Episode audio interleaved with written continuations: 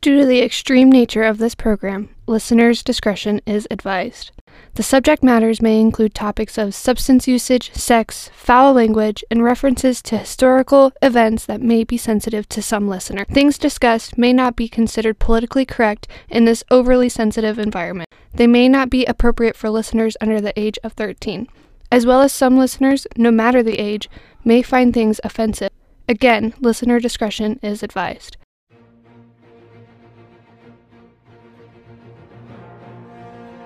This is a story of a long time ago, a time of myth and legend when the world wasn't so sensitive, when we could laugh at ourselves and lived with our differences. Only one generation dared to make a difference Generation X. Gen X possessed a strength the world had never seen, a strength only surpassed by the power to change pop culture and to shape the world. From flower power to the internet, via disco and big hair, they journeyed through time trying to improve life for all, but somewhere along the way, it all went wrong. Now, one man, by the power of the podcast, travels through time, reminding Gen Xers of days past, hoping each time it will rekindle the fire that was in their bellies way back in better days. Robert Paup is that podcaster a grouchy old man on a crusade to champion the cause of a generation one episode at a time, in a world unrecognizable from his youth, trying to put right what once went wrong, and hoping each time that his spark will catch fire in others.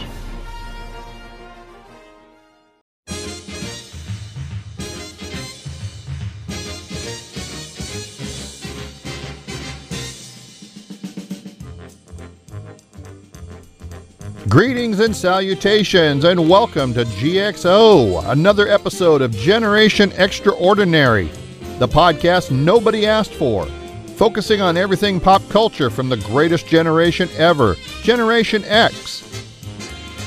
So, if it happened between 1960 and 1999, we're going to discuss it like movies, music, TV, and even a bit of history from that year. Who knows? You may just learn something before it's done. And if you're lucky, this old man may just regale you with a story or two from his own life and experiences. I'm Robert Paup, your host, coming to you from beautiful Podunk, Nebraska. Whenever I feel like a sweaty slob, there's only one assurance that gives me peace of mind. That's sledgehammer deodorant. I just go in to sprucing up like an airplane, wipe under each wing once, and hit the tail, and I'm good to go for days. Hell, I don't even need to take a shower for a whole week. That's how good this shit is. Sledgehammer deodorant. That's how good this shit is. By no one.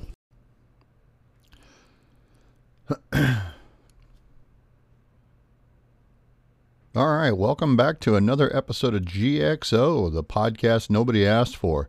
Coming to you from beautiful downtown, absolutely nowhere Podunk, Nebraska. This week, we are traveling back to the year 1960. And this is going to be a case of that you may or may not even have ever heard of. It's Ronnie and Reggie Kray. Now, they were gangsters in the uh, United Kingdom back in the 60s.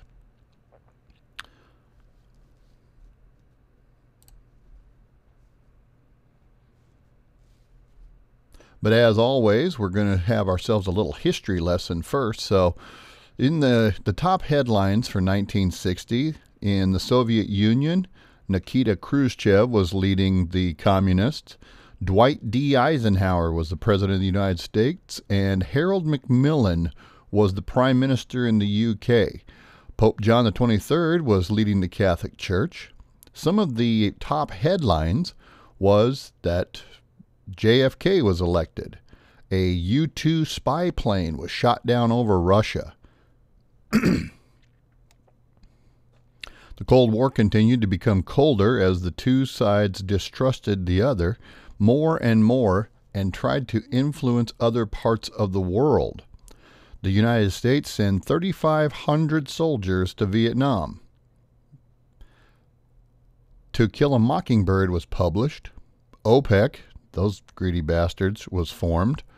The first televised presidential debate between JFK and Richard Nixon. I am not a crook.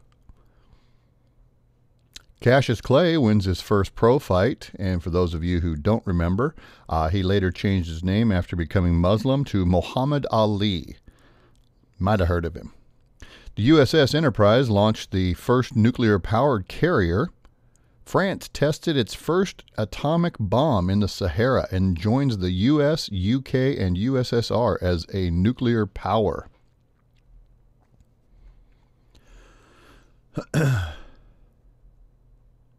Aluminum cans were used for the very first time in 1960.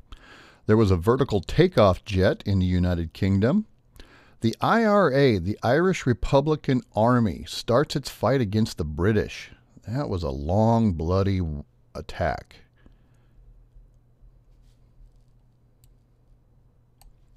The United States Supreme Court decides the Boyant v. Virginia case, and I know I probably have mispronounced Mr. Boyant's name. Uh, the case revolved around uh, Mr. Bruce Boyant, an African American law student who was arrested for trying to order at a quote unquote whites only restaurant in a bus terminal. The court ruled in a 7 to 2 decision that racial segregation in public transportation was unconstitutional. Those of us from the future already know that. Chubby Checker, he started a new dance craze with the twist, and Xerox introduced its first photocopier.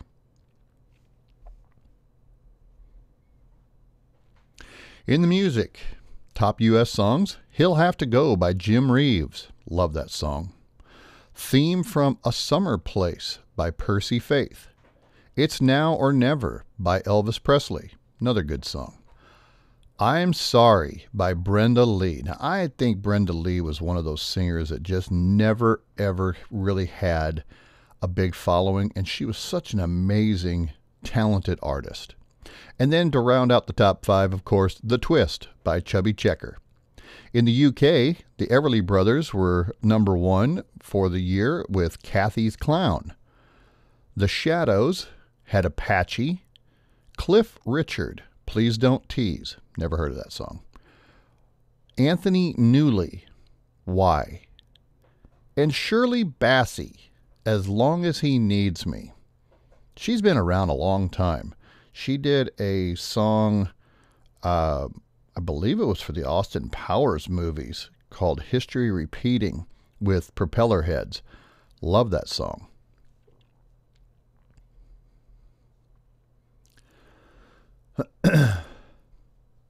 Top five in the R&B. Top five on the R&B charts. A Thousand Stars by Kathy Young and the Innocents. Alone at Last by Jackie Wilson. Am I the Man? Again by Jackie Wilson. Are You Lonesome Tonight? by Elvis Presley with the Jordanaires. And Bye Bye Baby by Mary Wells. Top five country songs A Little Guy Called Joe by Stonewall Jackson. A World So Full of Love by Ray Sanders. Alabama by Cowboy Copas. Am I Losing You by Jim Reeves. Love Jim Reeves. So glad that he was finally on there. But I had never heard of any of those other songs and I consider myself quite a music aficionado. And finally, rounding that out, Are You Lonesome Tonight by Elvis Presley.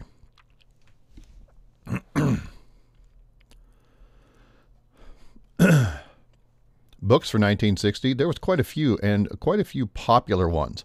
To Kill a Mockingbird was published. Green Eggs and Ham, Are You My Mother, one Fish, Two Fish, Red Fish, Blue Fish. All of those by the incomparable Dr. Seuss. Peter Pan, For Your Eyes Only.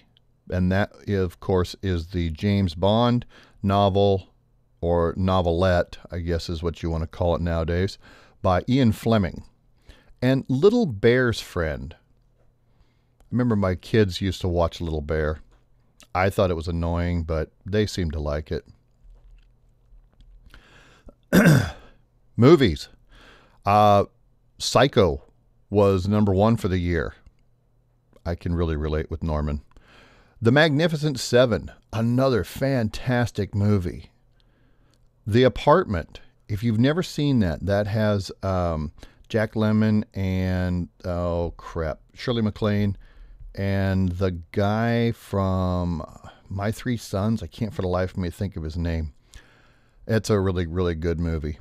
The Time Machine by H.G. Wells. Cimarron. Spartacus. That had uh, uh, Kirk Douglas in it.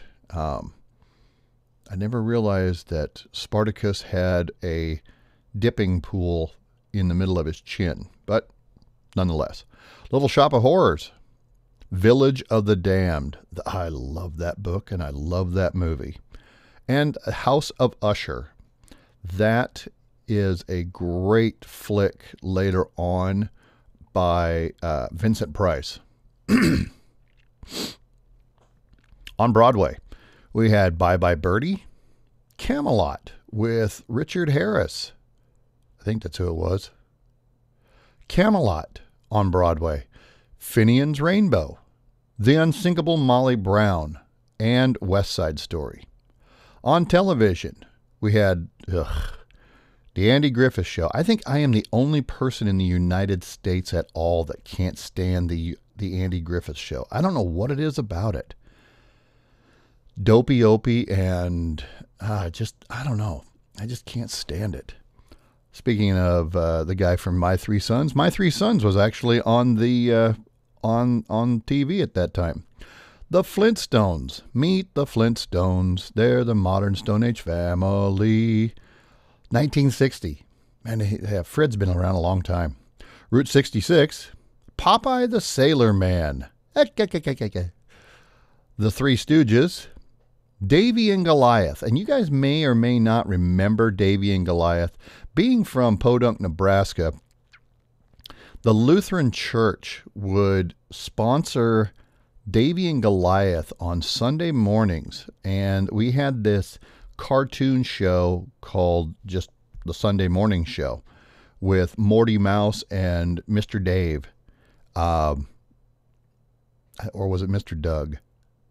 No, I think it was Mr. Dave. And uh, always watch that before getting ready for Mass. The Bugs Bunny Show. You're on Candid Camera and Mr. Magoo. And of course, the topic for today, as I mentioned before, Ronald and Reggie Kray. So, after these words from some of my new fake sponsors, uh, stick around. I'm going to tell you guys about the Krays, and they're just fascinating. So, stick with us.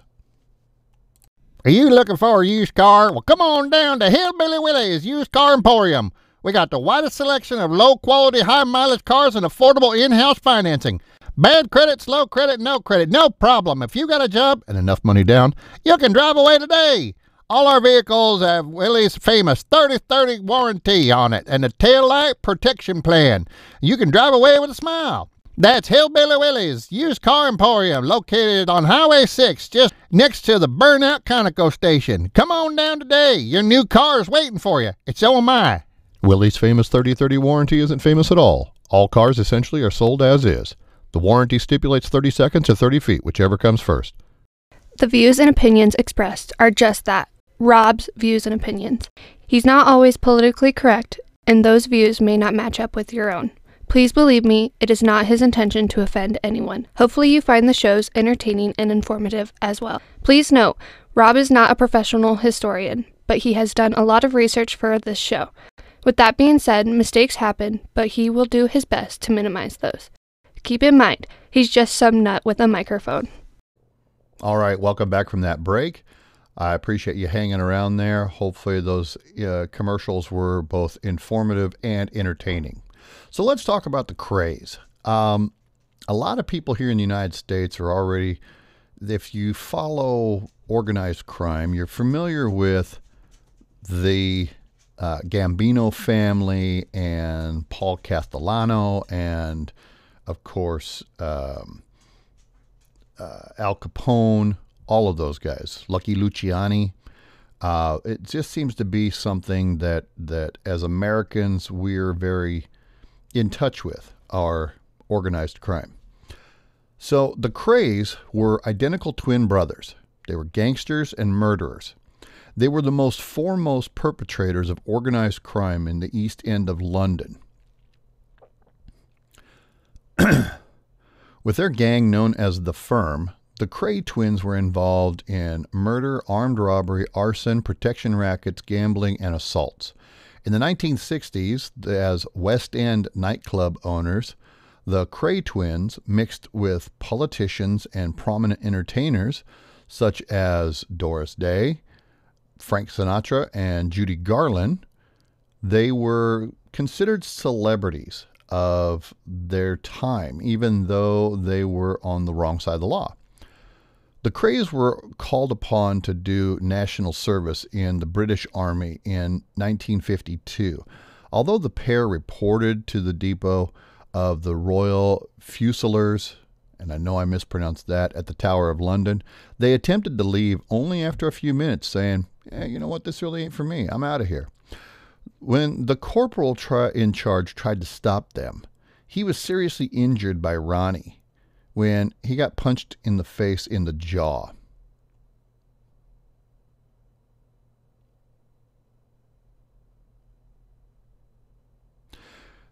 After the altercation, the Krays walked back to their East End home. In the morning, they were arrested by the police and turned over to the Army.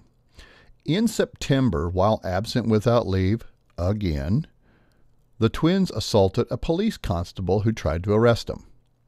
They became amongst the last prisoners to be held at the Tower of London. What an honor that is. Wow. However, when it became clear they were both to be dishonorably discharged from the army, the Krays' behavior became even worse. They dominated the exercise areas outside their one man cells. They threw tantrums, emptied their latrine buckets over a sergeant, dumped a canteen full of hot tea on another guard, handcuffed a guard to their prison bars with a pair of stolen cuffs, and set their beds on fire.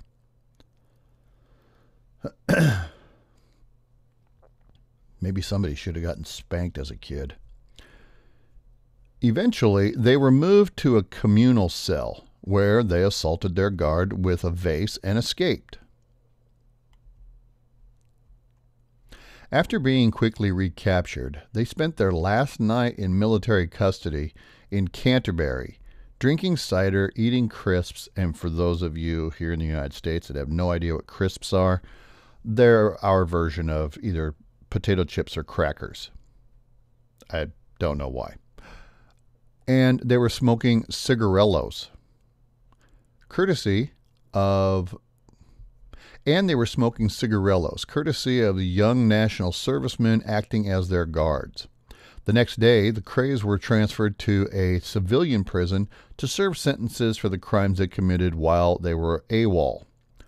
The prison psychiatrist who examined Ronnie found him to be, quote unquote, educationally subnormal, psychopathic, schizophrenic, and insane. Sounds like they were talking to my doctor. Despite a less than stellar military career, the Krays adopted a very ult- the Krays adopted an extremely militaristic style as Ronnie took to calling himself the Colonel. Maybe just like chicken, I don't know. While their home at while their home at 7 while their home at 178 Vallance Road was dubbed Fort Vallance. The Kray's criminal record and dishonorable discharges from the military ended their boxing careers, and the brothers turned to crime full time.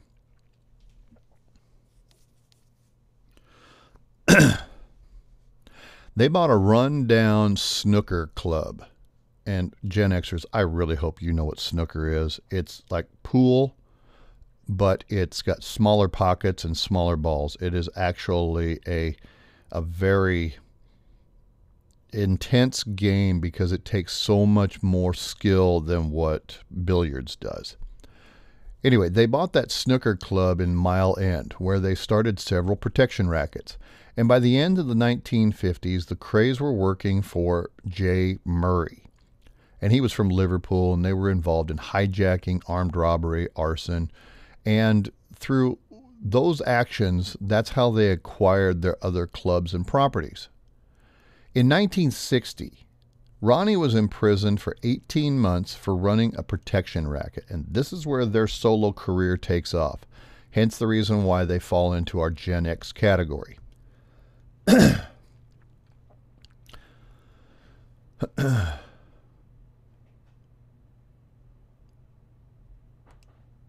The twins adopted a norm of according to which anyone who fi-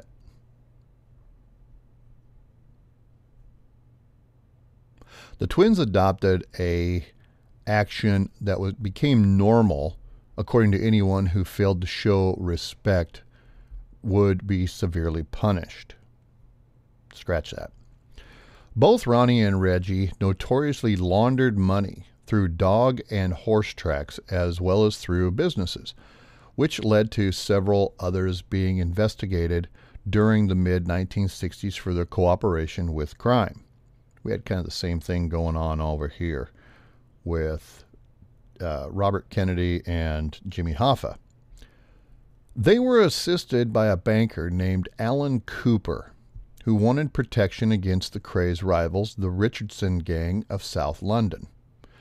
Ronnie was called the quote unquote dimmer of the two twins, stating that he was, quote, a man whose grasp on reality was so slight and pathologically deranged that he was able to live out a crude, primarily colored fiction, twisting the city into the shape of a bad thriller. Wow. Ronnie quite consciously modeled the style of the quote unquote firm after what he read about the Chicago underworld. For having an example, for example, having his own barber visit his flat to work on his hair because he read somewhere that this was the quote unquote normal practice with Chicago gangsters in the 1920s.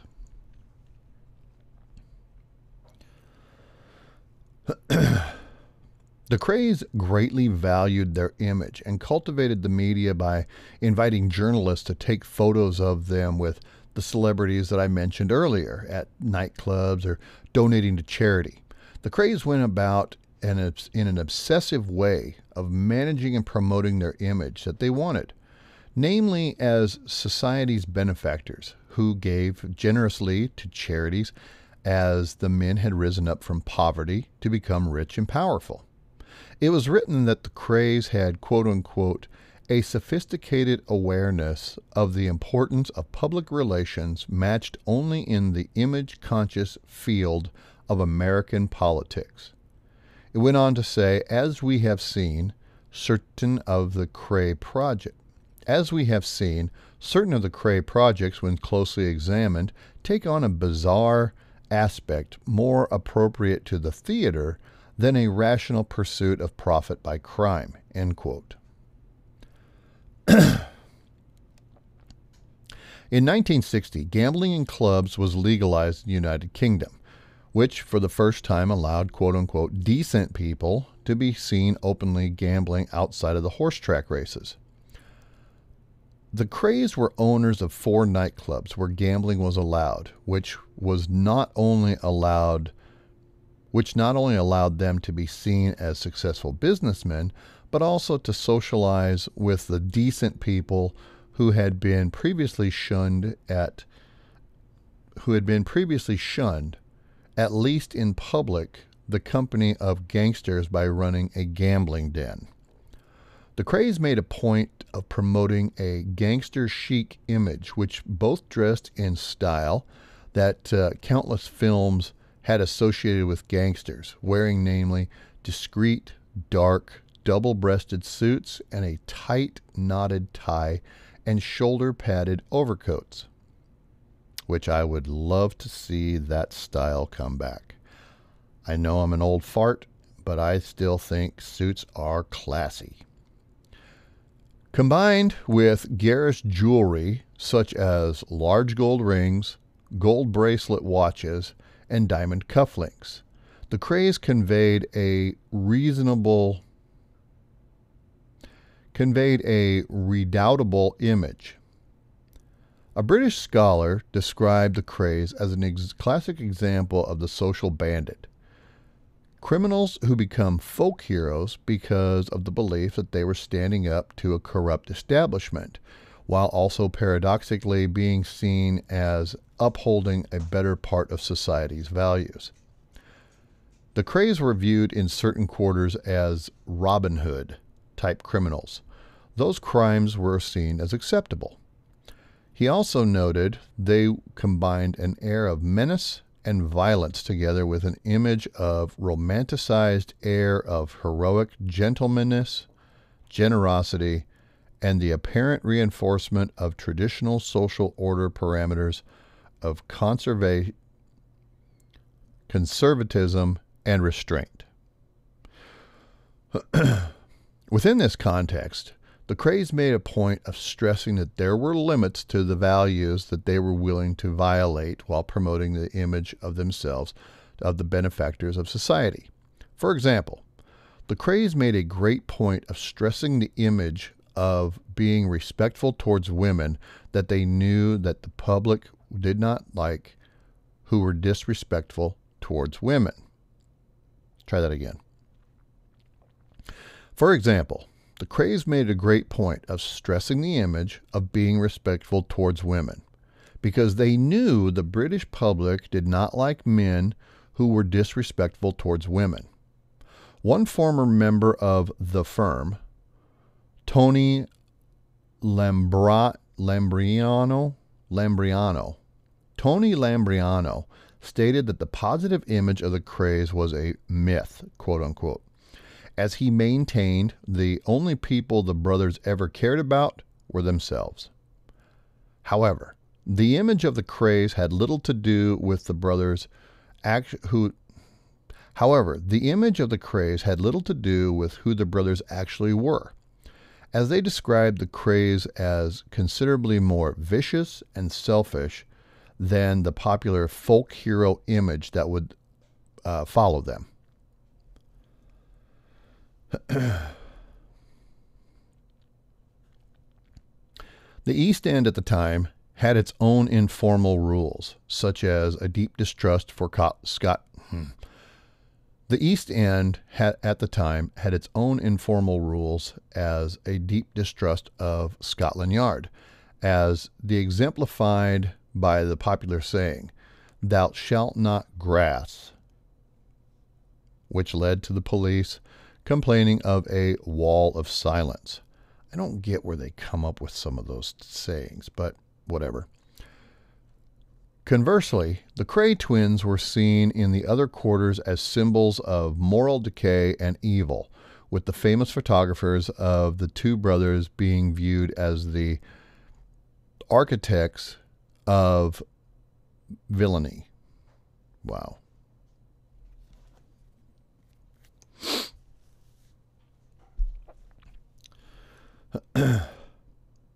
with the famous photographs of the two brothers being viewed as psychologically arc scratch that whole thing. The closeness of the Krays made them seem sinister as one man who had dealings with the Krays remembered. Quote you were never ever on solid ground with them. They played a little game of their own. There was an unspoken language. It wasn't what they said as much as what they didn't say. That's a myth that the Krays took care of their own, but I never saw it. Quote, end quote. Along this quote unquote freak show image were suggestions that of what was viewed at the time as pervertedly sexual at the time when homosexuality was widely considered abnormal, especially in the underworld of East End London, Ronnie made it a point of flaunting his homosexual relationships, which was considered to be quite shocking in the 1960s and which was considered to be quite shocking in the 50s and the 1960s. Reggie was heterosexual, but there were rumors that he had boyfriends as a teenager. Alongside these rumors were the facts that he had only known one relationship with a woman and was briefly married to her. And this marriage was apparently never consummated, which all led to the widespread belief that he was also gay. The, Bra- the, the Kray brothers formed an alliance with the Commission of New York. The mafia favored nightclubs and casinos for money. The mafia favored nightclubs and casinos for money laundering and greatly preferred nightclubs and casinos abroad as a way to avoid hostile audits by the American authorities. The nightclubs and casinos of Havana had served that purpose for a long time, but after the Communist revolt in 1959, it led to their closure. The mafia had been looking for a replacement, leading to interest in the London nightclubs. In 1964, Ronnie flew out to New York to meet with members of the mafia, but the meeting was aborted when the U.S. Customs refused him admission under the grounds that he had a criminal record. Ronnie shot and killed George Cornell, a member of the Richardson gang at the Blind Beggar Pub in Whitechapel on March 9, 1966. The day before, there had been a shootout at Mr. Smith's, a nightclub in Catford, involving the Richardsons and Richard Hart, an associate of the Krays, who was shot dead. This public shootout led to the arrest of nearly all of the Richardson gang. Cornell, by chance, was not present at the club during the shooting and was not arrested.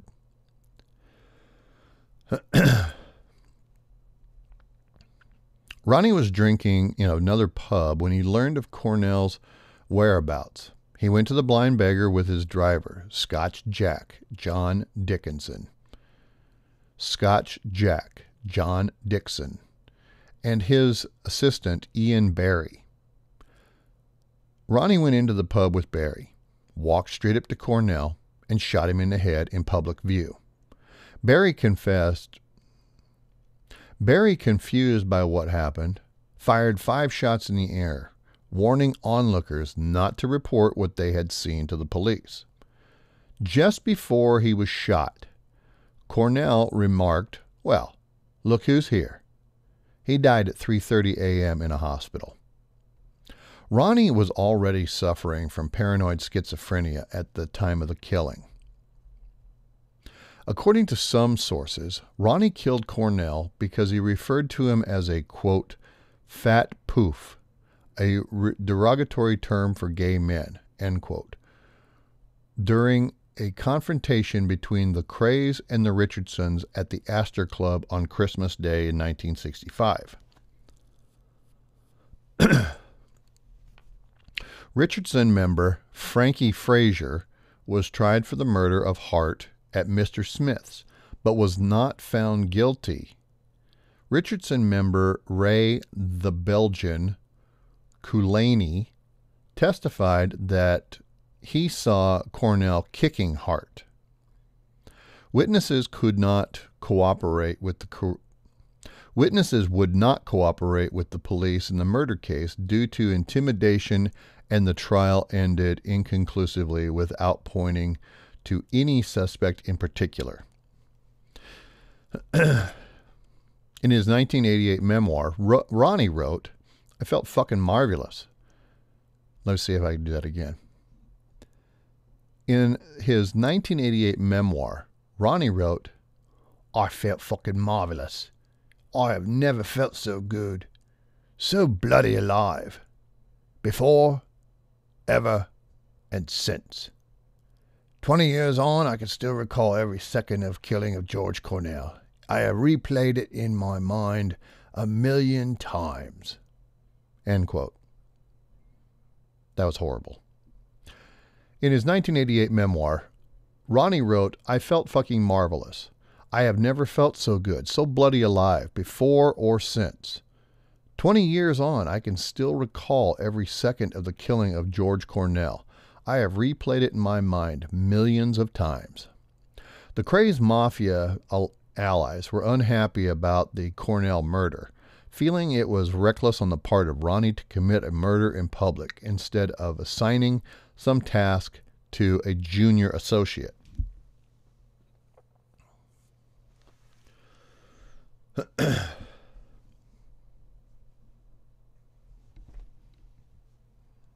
Reggie was able to help with the raft of to maintain Reggie was able to help. Reggie was able, with the help of Raft, to maintain the alliance, arguing the firm was still the best business partner of the mafia in London. Raft and Reggie used the fact that none of the witnesses at the Blind Beggar were willing to testify against Ronnie as the evidence of the decree of fear Raft and Reggie used the fact that none of the witnesses at the Blind Beggar were willing to testify against Ronnie. Shortly afterwards, Raft was prevented from returning to Britain following a trip back to the United States by a Home Office order as an undesirable, therefore costing the Krays their strongest ally with the Mafia. On December 12th, 1966, the Krays helped Frank Mitchell, the Mad Axeman, to escape from Dartmoor prison. Ronnie had befriended Mitchell while they were serving time together in Wandsworth prison. Mitchell felt that the authorities should review his case for parole, so Ronnie thought that he would do him a favor by getting him out of Dartmoor highlighting his case in the media and forcing the authorities to act. Brilliant. Once Mitchell had escaped, the Krays held him at a friend's flat in Barking Road, East Ham. He was a large man with a mental disorder and was difficult to control. He disappeared, but the Krays were acquitted of his murder.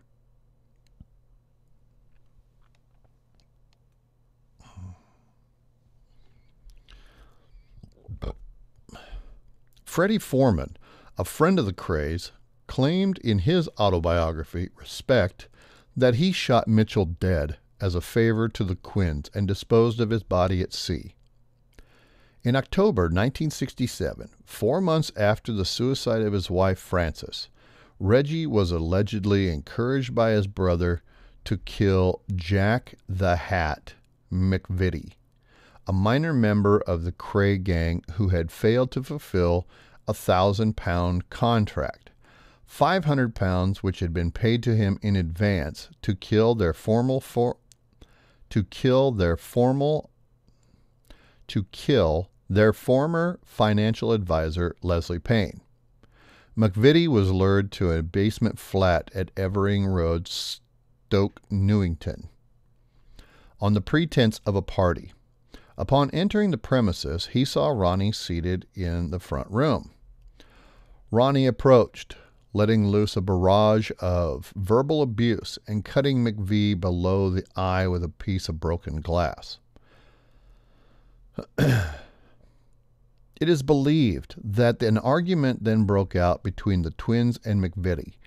As the argument got more heated, Reggie pointed a handgun at McVitie's head and pulled the trigger twice, but the gun failed to discharge. McVitie was then held in a bear hug by the co- twins' cousin Ronnie Hart, and Reggie was. McVitie was then held in a bear hug by the twins' cousin Ronnie Hart, and Reggie handed. And Reggie was handed a carving knife. He then stabbed McVitie in the face and the stomach, driving the blade in and out of his neck, twisting it and not stopping even as McVitie lay on the floor dying. Reggie had committed a very public murder against someone whose many members of the firm felt did not deserve to die. In an interview in 2000, shortly after Reggie's death, Freddie Foreman revealed that McVitie had a reputation for leaking, had a reputation for leaving carnage behind him due to his habitual consumption of drugs and heavy drinking and having threatened harm to the twins and their family. Well, that would do it. If you threaten a couple of psychopaths, you're probably going to meet your your end. Detective Chief Superintendent Leonard Nipper Read of Scotland Yards was promoted to the murder squad, and his first assignment was to bring down the Krays. During the first half of 1964, Read had been investigating their activities and publicity and official denials of Read had been investigating their activities, but publicly the officials' denial. What? Oh. Read had been investigating their activities, but publicity and officials' denials of Ron's relationship with Boothby made the evidence that he collected useless. Read went after the twins again in 1967, but frequently came up against the East End wall of silence, which discouraged anyone from providing information to the police. By the end of 1967, Read had built up enough evidence against the Krays. Eventually, Scotland Yard decided to arrest the Krays on the evidence already collected in the hope that other witnesses would be forthcoming once the Krays were in custody. On May 8, 1968, the Krays and 15 other members of the firm were arrested. Exceptional measures were used to stop collusion between the accused. Nipper, Nipper Read then secretly interviewed each of the arrested and offered each member of the firm a deal if they testified against the others. Ronnie and Reggie Kray were allowed under a large police guard to attend the funeral service of their mother, Violet, that passed away in 1982, following her death uh, from cancer a week earlier. They were not allowed to attend her burial at the Kray family plot, however. Ronnie Kray was a prisoner. Ronnie Kray was a prisoner category A denied almost all liberties and not allowed to mix with other prisoners. He eventually was certified insane, his paranoid schizophrenia being tempered with constant medication. In 1979, he was committed and lived the remainder of his life in Broadmoor Hospital. Reggie was locked up in Maidstone Prison for eight years, Category B. In 1997, he was transferred to Category C Wayland Prison.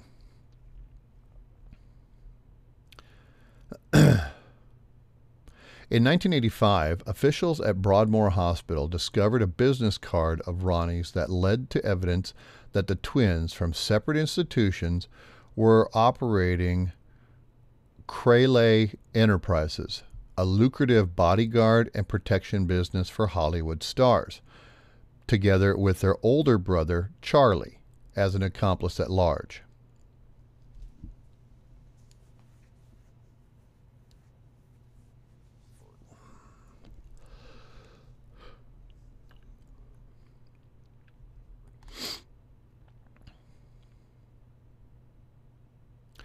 In his book, My Story, Ronnie stated, I'm bisexual, not homosexual, bisexual.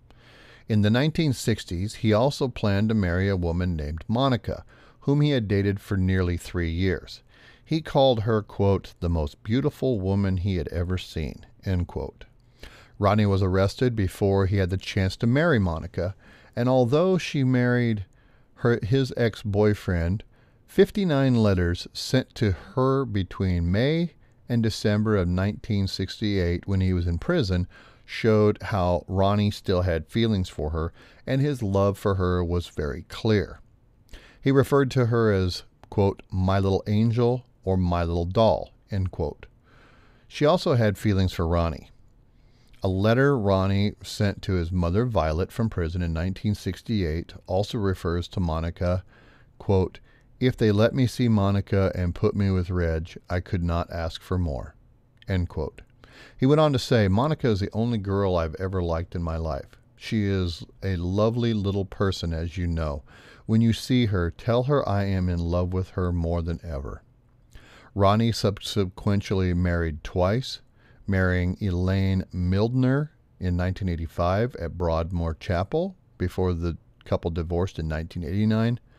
And then followed, he married Kate Howard, which whom he divorced in 1994. Kate Howard lived for a number of years in Headcorn Kent in Forge Lane.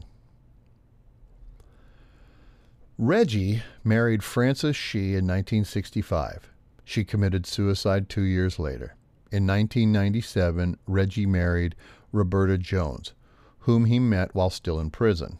She was hoping to publicize a film she was making about Ronnie, who had died in the hospital two years earlier.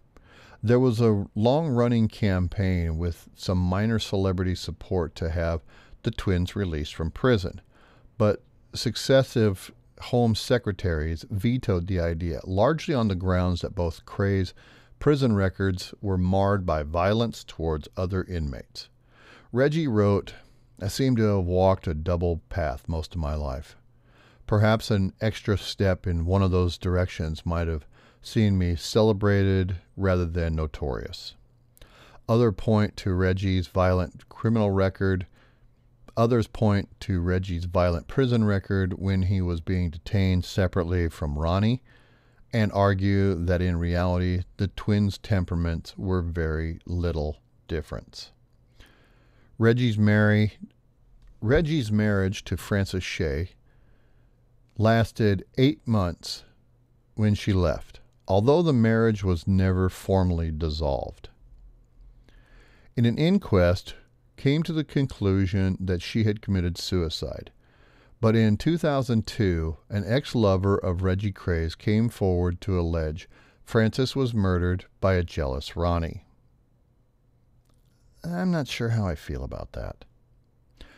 Bradley Allardyce spent three years in Maidstone prison with Reggie and explained, I was sitting in my cell with Reg and it was one of those nights where we turned the lights down and put on some nice music, and he sometimes would reminisce.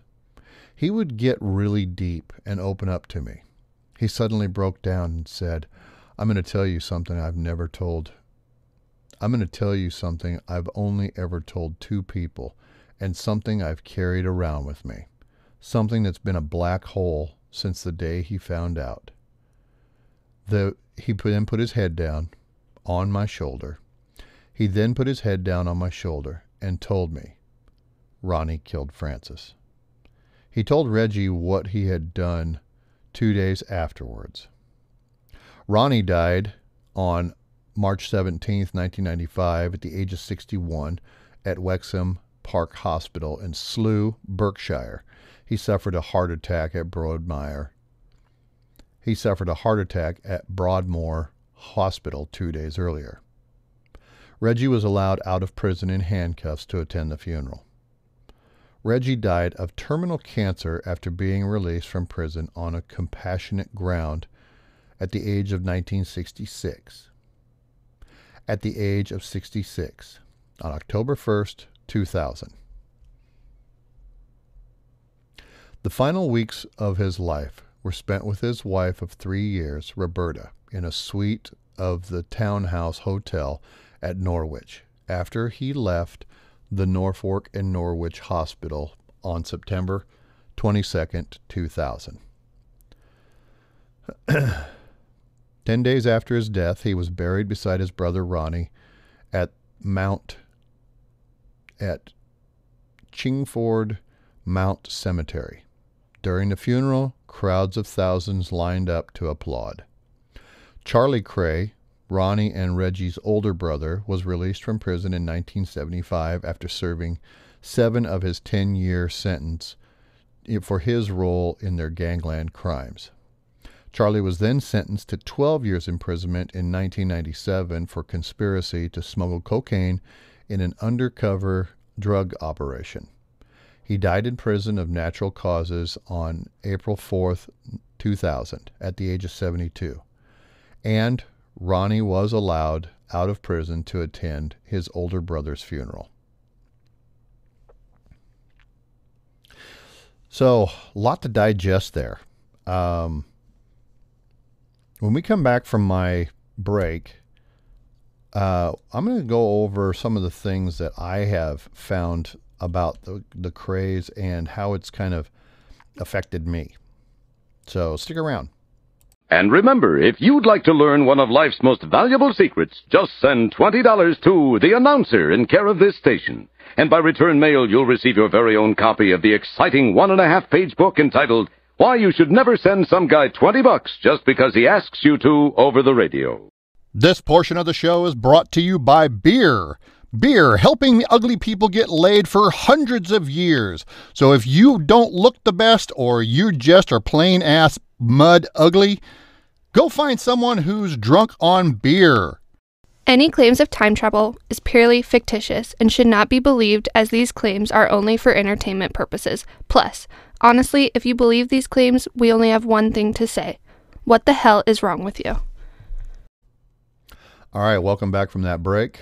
Um, I didn't really know much about the Krays until I watched the movie Legend with Tom Hardy playing both Reg and Ron Kray. Now, since then, I've become more than just interested in them, as I have with a lot of our gangsters here in the U.S., like Gotti, Castellano, Capone, Whitey Bulger.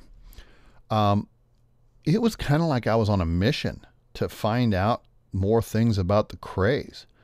Uh, I've seen movies, documentaries, and read so much on them.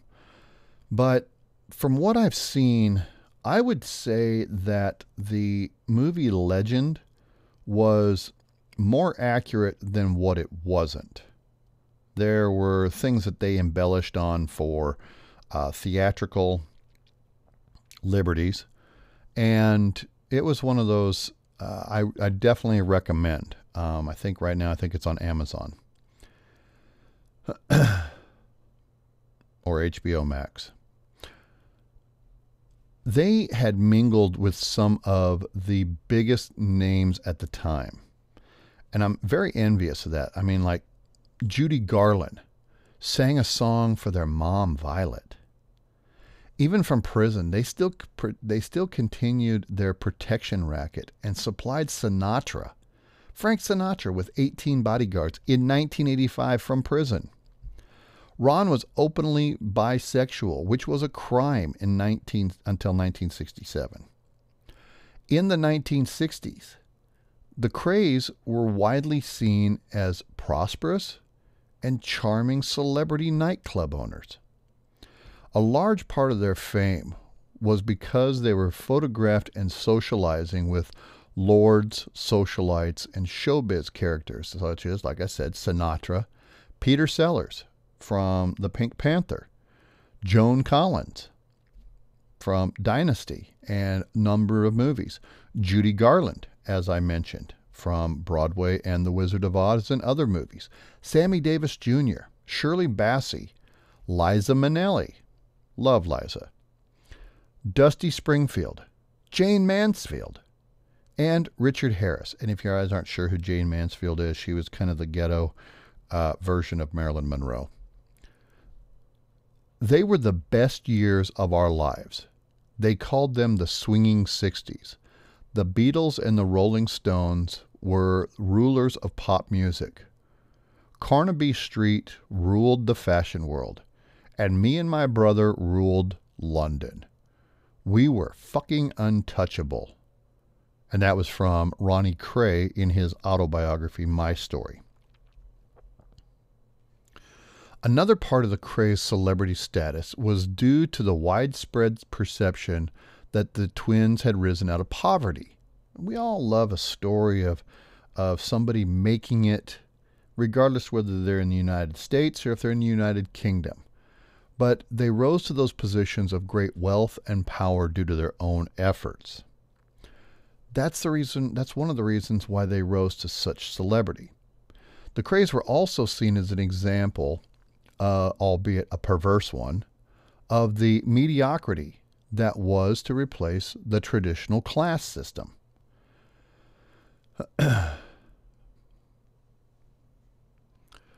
Furthermore, the 1960s were a time when many traditional British values were being questioned, as they were across the world. The Kray twins were widely seen as rebels against what they were perceived as the sanctimonious and hypocritical traditional British values. There was a popular mistrust of the establishment. Again, this was a worldwide thing uh, especially in the 1960s. And many people laughed at leaders like Prime Minister Macmillan and President Lyndon B. Johnson. Their teachers, their university lectures, the priests, and the moralists, all of that behind their back. The Krays were seen as folk heroes. The swinging 60s era was a time of intense debates arising from consumerism, social mobility, sexuality, style, and social tolerance. And the Krays were involved in all of that as far as symbols, either good or bad, about the changes taking place in British society and really the entire world. I really want to thank you for sticking around for this episode of GXO hopefully the noise level wasn't too terribly bad. I'm still getting used to the new digs. Um, coming up with some soundproofing, so hopefully everything sounded okay. I know I could hear one of my producers in the background chewing on one of my slippers. Um, Harley is with me. My other producer is staying with one of my many ex wives. Uh, and I've mentioned it before that I have been married and divorced more times than a person should ever be able to. Uh, so I do miss Daisy being a producer and just being around on the uh, on the show. So until next time, I bid you adieu, and I want to leave you with this thought.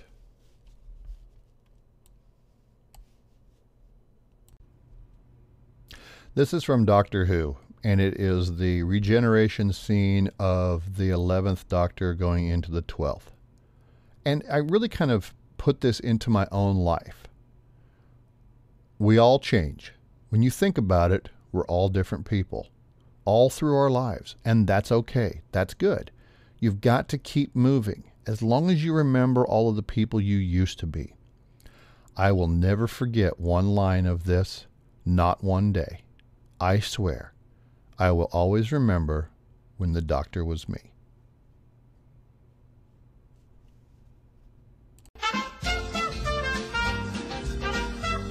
Thanks for listening to GXO. And if you have a topic for our show or would like to comment, please go to the contact page on our website, www.genletterxord.com. That's genxord.com. And remember, he who expected nothing ain't going to be deceived.